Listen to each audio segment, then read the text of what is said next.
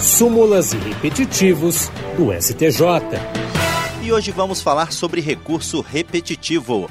A primeira sessão do Superior Tribunal de Justiça decidiu que é válida a convocação por edital para demarcação de terrenos de marinha feitas entre 31 de maio de 2007 até 28 de março de 2011. Nesse período, estava em vigor a alteração legislativa do artigo 11 do Decreto-Lei 9760 de 1946, promovida pelo artigo 5 da Lei 11481 de 2007. O decreto estabelecia que para a realização do trabalho de demarcação, caberia à Secretaria do Patrimônio da União convidar os interessados, certos e incertos, pessoalmente ou por edital, para que no prazo de 60 dias apresentassem estudos, plantas, documentos ou outros esclarecimentos sobre os terrenos compreendidos no trecho sujeito à demarcação. Em 2007, no entanto, a Lei 11.481 passou a exigir somente o convite por edital. Em 2011, o Supremo Tribunal Federal, ao julgar a ação direta de inconstitucionalidade proposta pela Assembleia Legislativa de Pernambuco, suspendeu a eficácia da Lei 11.481.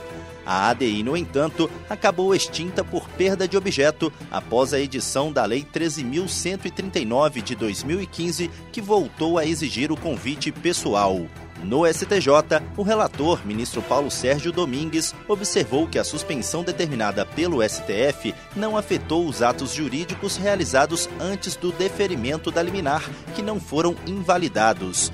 Por isso, Domingues explicou que o dia 28 de março de 2011 deve ser considerado o marco final da eficácia do artigo 5 da Lei 11.481, pois foi nessa data que ocorreu a publicação da ata da sessão de julgamento da medida cautelar no STF. Na avaliação do ministro, não há motivos para invalidar os procedimentos de demarcação de terrenos de marinha ocorridos nesse período. Essa tese foi fixada pelo colegiado em julgamento ocorrido sob o rito dos recursos repetitivos. Isso significa que ela servirá de base para os demais tribunais do país quando julgarem casos semelhantes. A questão foi cadastrada como tema 1199.